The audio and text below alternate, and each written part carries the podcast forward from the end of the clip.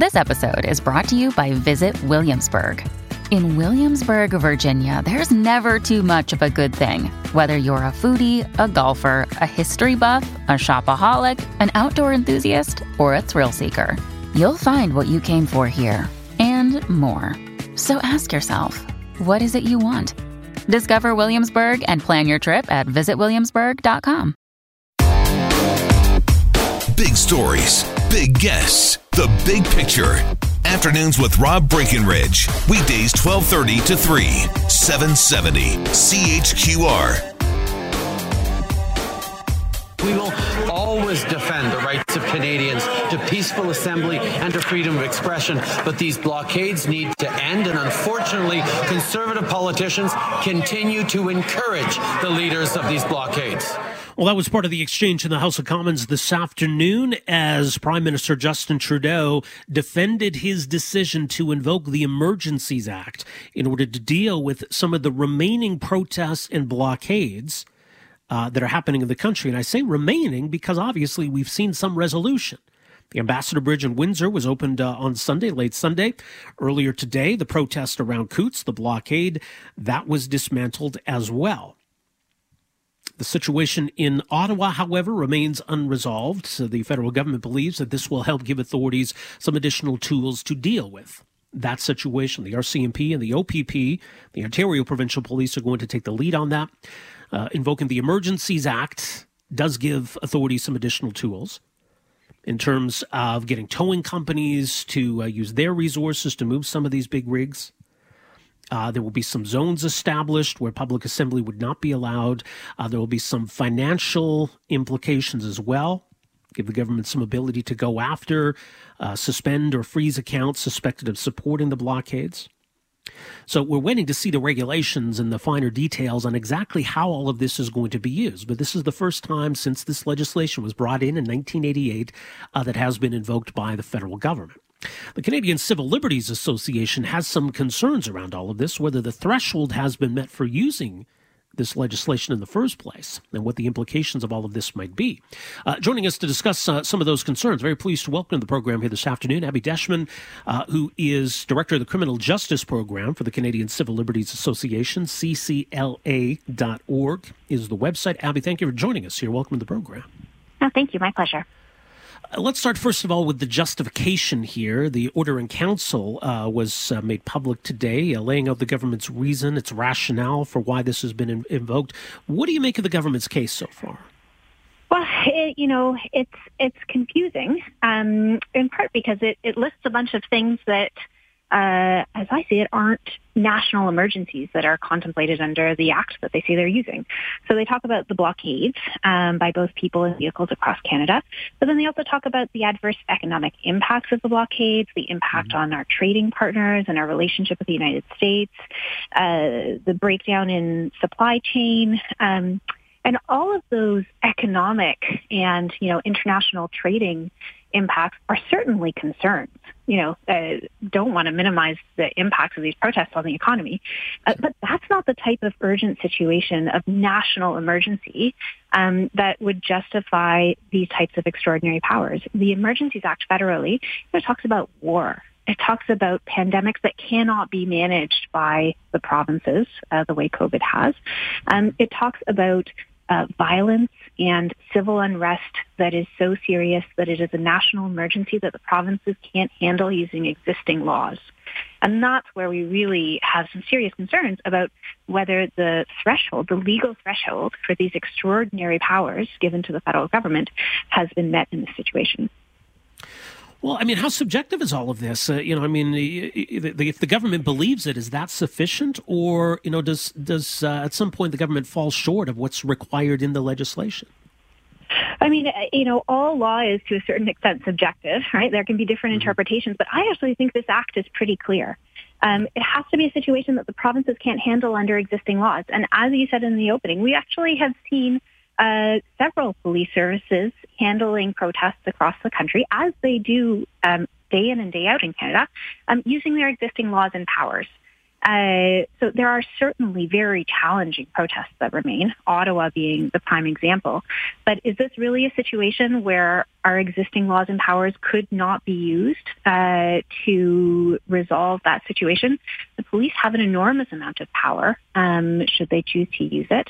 And, uh, you know, the fact that they haven't, some people can criticize that. Um, that doesn't mean that our existing laws aren't available aren't up to the challenge um, and that it would be justifiable to invoke a national emergency um, with extraordinary powers to the federal government. Right. Well, even if the federal government can justify, even if they can make a credible case that the threshold is met, what are the implications of the, the act itself and the powers it bestows upon government and, and government agencies? You know, the, the act is is clear that this needs to be charter compliant. The act certainly limits the, the scope of this. There there is oversight, but what what are the implications here still for for civil liberties in this country? Yeah, it's it's an enormous concentration of power in the executive branch. So the act gives cabinet, so that's the prime minister and uh, the ministers in the federal government, the power to pass orders um, without them first having to, you know, be approved by Parliament. And the types of orders that seem to be contemplated, you know, we haven't seen the details, uh, but they do include freezing people's assets, freezing people's bank accounts if they've provided support um, to the protests. There's, you know, no indication about, you know, minimum threshold of support. Is it five dollars that you donated? Is it dropping somebody off at a protest? Both of those are forms of support. Um, and there's also no indication about you know, how extensive the asset um, freezing and seizures are. The, the, the comparison that we have is the terrorist financing legislation, where people's bank accounts are completely frozen um, if they're on a designated terrorist list, and there's no judicial oversight um, that's contemplated, you know, in in what the government has talked about so far. The, they've also talked about um, orders restricting people's movements, ending uh, public assemblies, uh, requiring people to provide certain types of services. A very, very broad um, set of potential orders that could really impact anybody across the country. Right, the, the the declaration of emergency is not limited to Ottawa or the border. They said it is a national emergency that applies across the country, and they have also not specified that it's limited to, you know, the truck convoys that we are focused on. Um, there is, you know, no specific language that we've seen so far in the legal orders uh, that would limit its scope uh, to the focus of, you know, the media and public attention currently. So theoretically, or at least conceivably, when these powers in effect, governments could use them uh, against other groups or movements that maybe have nothing to do with this uh, immediate situation? Absolutely. Absolutely. And that's the real, you know, that's one of the real threats of this type of, you know, very concentrated, very broad power that you are focused on one thing, but it actually gets used um, in a, you know, very broad way against a multitude of people and movements. And um, it also sets a precedent. You know, we uh, see thousands of protests in Canada every year. The vast majority are entirely peaceful. Many are destructive. Some of them are extremely disruptive. And then we've had examples of protests that have lasted for months that have intensely disrupted entire cities. Quebec is a really good example. Um, Quebec was rocked by a summer full of enormous student protests. They used their democratic mechanisms to respond to that. They certainly used their police to respond to that. We were critical of many of those responses, but they didn't invoke a state of emergency. Uh, they used their normal legislative democratic um, and then those were challenged in courts and at times found unconstitutional. You know, that is the normal course of events um, when uh, we are faced with very, very disruptive protests. It really is deeply concerning and unprecedented to use national emergencies legislation to respond to this type of activity. Well, of course, a few days ago, I mean, we had the province of Ontario declaring a state of emergency, which, which, uh, in in its own way, at the provincial level, uh, you know, em- empowers the government with some emergency powers. Is is there some concern at, at the provincial level too? Yeah, there is concern at the provincial level, and it, in part it's because of the breadth of that order. Um, again, it, it, doesn't specifically target uh, the border or Ottawa. It targets blockades of critical infrastructure, including highways it, it, many protests, especially in small towns when the main street might also be a highway, are going to block roads. Right, the, mm-hmm. that is the nature of a lot of democratic protests is that they are disruptive. That is the way that people get the message out when they don't have ready access to uh, media or a press conference on Parliament Hill in lots of instances. So that is core democratic activity that needs to be protected and defended. And when you get very broad powers, concentrated um, emergency orders, uh, there is a real risk that you will be eroding democratic freedoms in a way that is unjustifiable. Well, and that's the thing. Obviously, we need to see what's in the regulations, and it's possible that this will indeed be very limited in scope, will only remain in effect for a short period of time. I mean, even if all of those things do happen, we're still left with the precedent, right? We're, we're still left with uh, maybe a, a, flimsy basis for invoking this, uh, a lower threshold for invoking this. So, regardless of what happens going forward, that, that precedent has already been set. So, we already have that, that to be concerned about. Yeah, absolutely. You know, we have seen, as I said, lots of protests that it can be intensely disruptive. You can think of the Idle No More movements, uh, climate change protests, Indigenous land defenders, um, you know, Black Lives Matter protests. We have many, many, many disruptive protests across this country, um, and at times governments uh, object vociferously to those protests, yeah. maybe because of the content of what the protesters are saying or the particular communities that they are disrupting. We do not want our governments to normalize turning to emergency management uh, tools, to national emergencies or provincial emergencies in order to deal with incredibly disruptive, but overall, by and large, peaceful protests, nonviolent protests. Um, and uh, we are living in a pandemic. Uh, we are used to emergency orders in a way that um, has never happened in the past. And I do very much wonder if we would have seen this type of emergency legislation if we hadn't seen two years of public health emergency orders and become a bit used to the mm-hmm. incredible concentration of power um, that comes with this type of legislation. Yeah, important points. We'll leave it there. Uh, much more is mentioned, ccla.org. Abby, thanks so much for joining us here this afternoon. Much appreciated. Thank you. My pleasure. All right, all the best. That's uh, Abby Deshman with the Canadian Civil Liberties Association, uh, the association's director of the Criminal Justice Program. So they're concerned about the low threshold, you know, where we're setting the bar, the precedent we're setting here, the normalization maybe of this kind of a response. And yeah, look, I mean, there's all kinds of different arguments about the double standards here. Why didn't we see a tougher response two years ago? The rail blockades.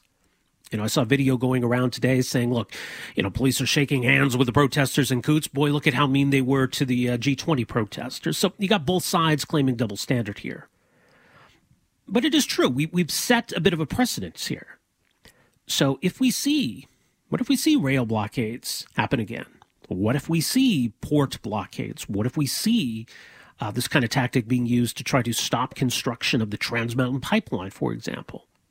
Like, what's the expectation in terms of the government response?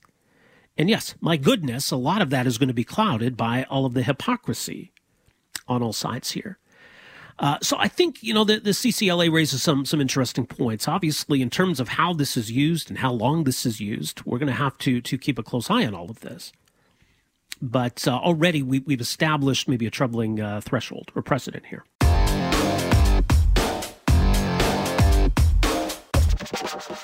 Welcome back. Rob Breckenridge with you here on uh, what's turning out to be a pretty busy and eventful Tuesday afternoon. We'll get back to the phones in just a bit here. But, you know, there's the question of how all of this is playing out in, in the eyes of Canadians. And some big questions here. Part of it is leadership.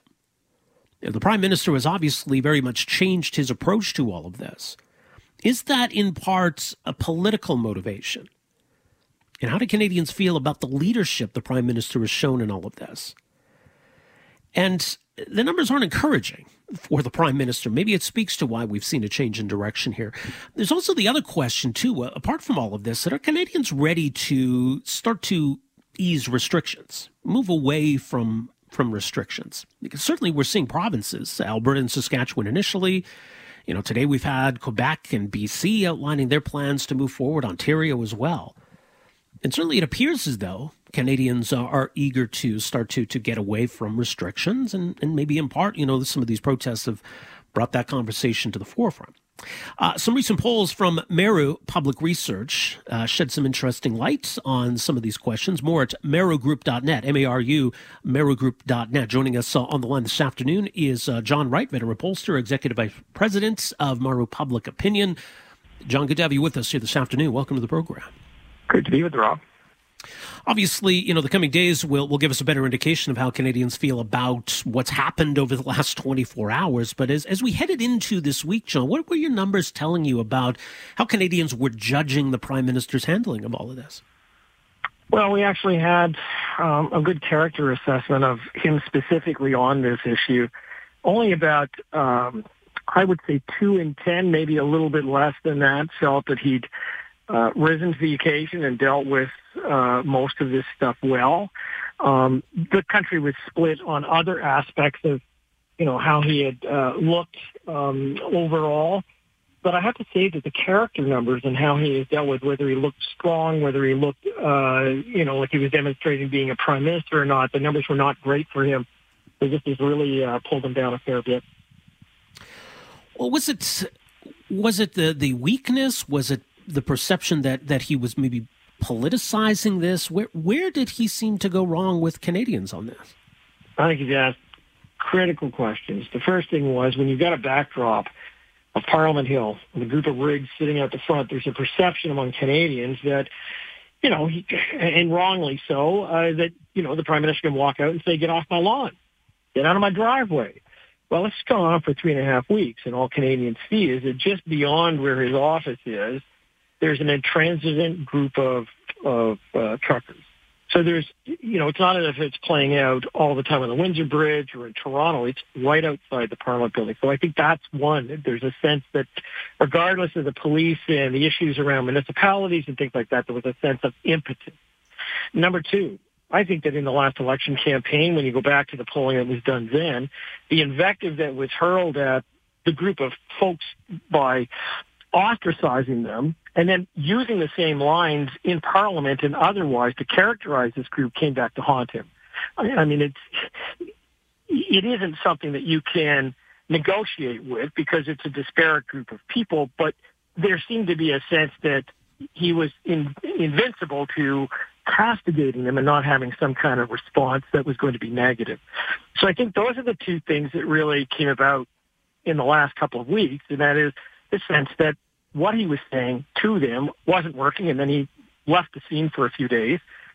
But by the time he got back on the scene, there was nothing he could do to try and remedy the situation. And again, I'm wondering whether or not in the bringing into the Emergencies Act itself, whether it's actually going to render anything other than the RCMP going into the Ottawa Police Constabulary and being able to, you know, fortify that group. But he isn't able mm-hmm. to do things to kind of get that group of truckers out of his own front lawn. And that, I think that's one of the biggest problems.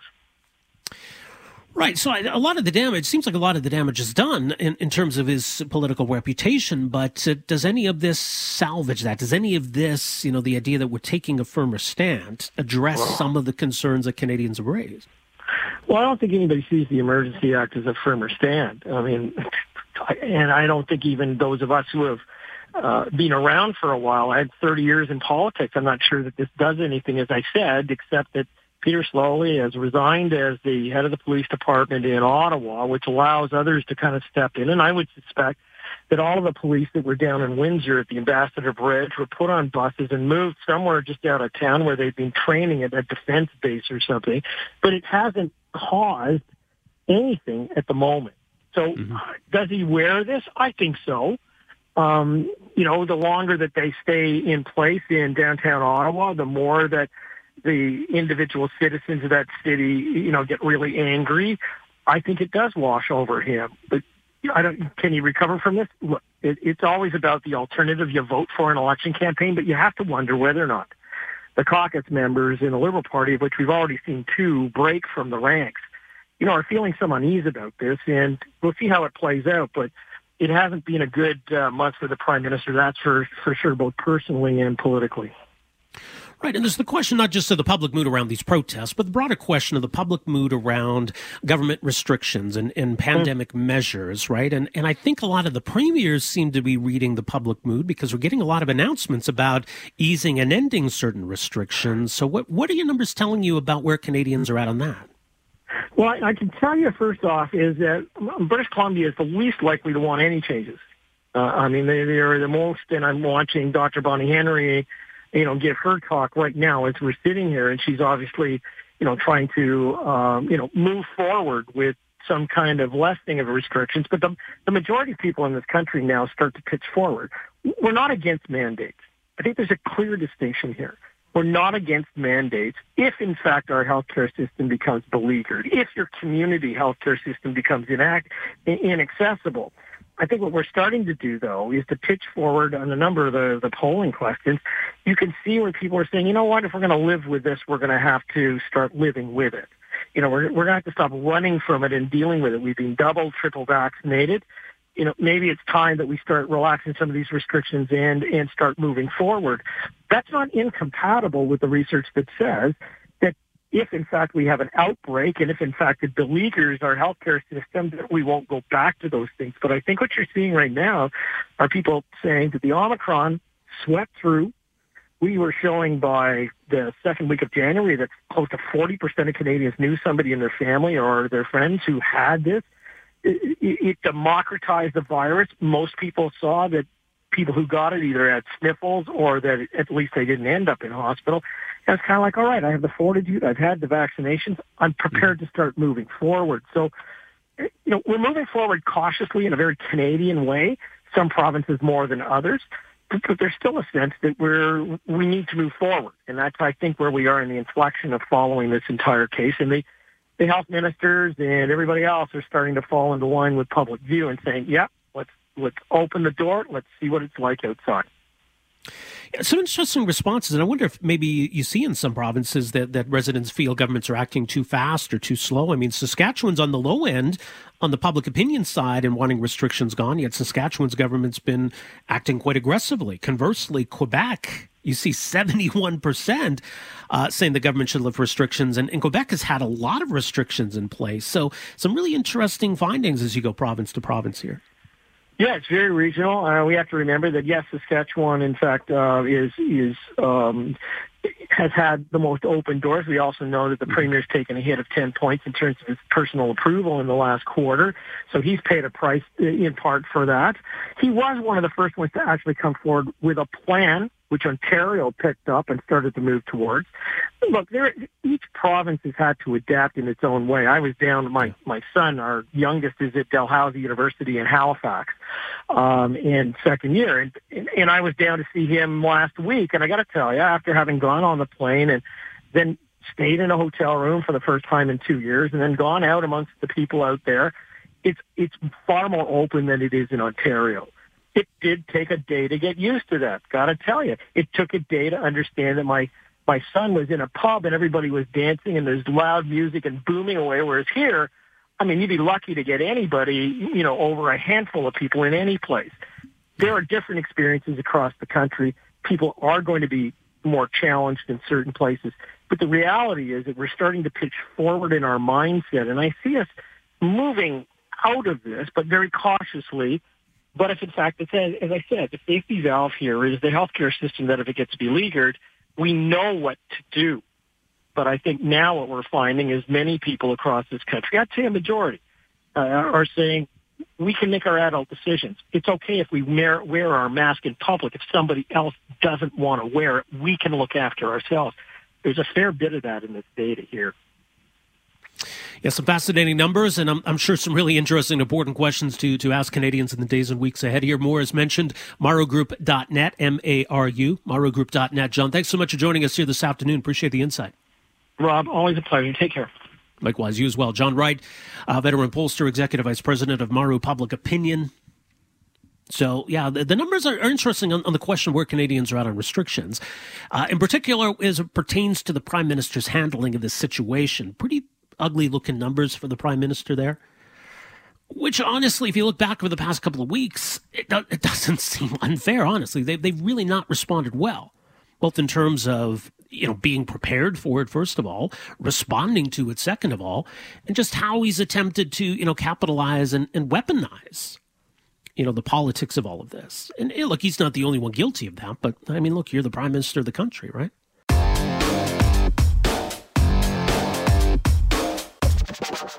So, as you've been hearing this afternoon, the federal government is changing its approach to travel. So Canadians will no longer be recommended that they avoid non essential travel. So that recommendation is gone. So the federal government will not officially be discouraging travel. And they are changing the testing requirements as well, which I think have, have been or certainly had the effect of discouraging travel. It's hard to find PCR tests in some locations and they can be expensive. As of the end of February, vaccinated travelers entering Canada will no longer need to have a PCR test result. Now, there is still a testing requirement. However, the option of using a rapid antigen test will now be available as of February 28th. That will need to be done within 24 hours of departure, though, instead of the 72 hours for a PCR test. Uh, but certainly it would be easier to find and much more affordable, I think, for travelers to have that option of a rapid test. So, what is the impact of all of this? And are things moving in the right direction insofar as the travel and the tourism industry is concerned? Well, joining us uh, for some thoughts, some reaction to the announcement today, very pleased to welcome to the program Beth Potter, who is uh, CEO and president of the Tourism Industry Association of Canada. Beth, great to have you with us here. Welcome to the program. Great, great to be here. Thank you for having me. Yeah, I think there have been, you know, increasing calls, louder calls for the federal government to make some changes. Last week, the federal health minister indicated that indeed some changes were coming. So, your initial impression, your reaction to what you heard today? Um, a bit of a sigh of relief uh, that they're finally uh, making this announcement today. Um, we've, it, you know, this is a conversation we've been having with government for months, uh, and the science has certainly backed up this move. Uh, and so we're very, very pleased to see uh, the you know the steps that they've taken today. As for the testing requirement, what what has been the impact of that? I mean, obviously Canadians were still able to travel; uh, they were not prevented from traveling, but certainly that that requirement to have the PCR test result was was a burden on many. What, what's your sense of how that impacted uh, the tourism, the travel industry? So it was a significant impact. Um, we certainly saw uh, the cost, the, you know, the added cost for uh, folks that were uh, going on leisure vacations um, go up significantly. You know, for a family of four, it could be as much as twelve hundred dollars. You know, in addition to the rest of the cost of their vacation, but more importantly, um, it, what it did was it sent a message to the rest of the world, uh, to international travelers, that Canada was not open, and so we saw um, very little international travel coming into Canada uh, in in the last um, well, I guess since the PCR test was put in place, mm-hmm. um, and that has had a huge impact on our industry. You know, travel and tourism in, in Canada is 105 billion with a B billion dollars a year industry prior to COVID, and for the last two years we've been less than half of that, um, and that is you know, uh, you know, taking money right out of our economy um, and having a huge impact on, you know, people who own businesses, on people who work in the travel and tourism industry. Um, and so this is, like I say, it's welcomed news. So there is still a testing requirement uh, for anyone entering Canada, be it returning travelers or international visitors. But how significant is this change to allow for the option of a rapid antigen test? So it's a significant change, and we hope that this is just another step towards getting to no testing required at all for fully vaccinated travelers. Um, but, you know, a rapid test is uh, easier to access. Um, you can get the results right away, and there's um, less expense associated with it. So these these are all good things um, that will make it easier for leisure and business travelers to resume coming to Canada. And what about the travel advisory? I mean, you know, words matter in this context. Uh, so the federal government's moving away some of those recommendations against non-essential travel. Is that going to have an impact as well? Do you think? Believe it or not, it really does. Um, because yeah. you know the the the language there where they're saying now is not the time to travel, that language said to travelers who are looking to make, um, you know, vac- you know, bookings, um, okay, maybe not now. So it, it, it um, really prevented them from you know making that click um, with their mouse to to to make a purchase, and um, and when we see these announcements come through, and the last time that the blanket travel announcement was lifted, we saw a, a very big pickup in bookings. Um, both, you know, Canadians booking travel outside of Canada, within Canada, but also international visitors coming to Canada. So it, it is significant. The other thing that people may not understand um, as well is that uh, if there's a travel advisory in place like that, um, it has an impact on your ability or the cost of your travel insurance. And so uh, the fact that that has been uh, removed, uh, that will also help travelers um, as they look to to pick up some travel insurance before they go uh, before they go on vacation. Yeah.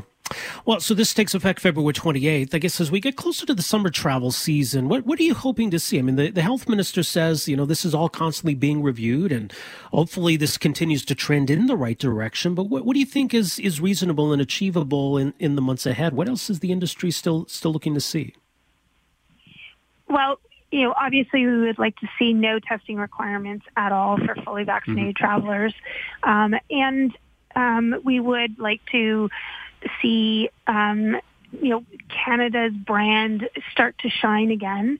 Um, you know, the industry has spent um, you know the last number of months putting all kinds of you know health and safety and hygiene protocols in place to make sure that they're providing a a great uh, experience and in a safe environment for their guests. Um, we're hoping that we're going to see more Canadians booking uh, Canadian vacations this summer and continuing that exploration of their own country that they've started in, you know, during the pandemic.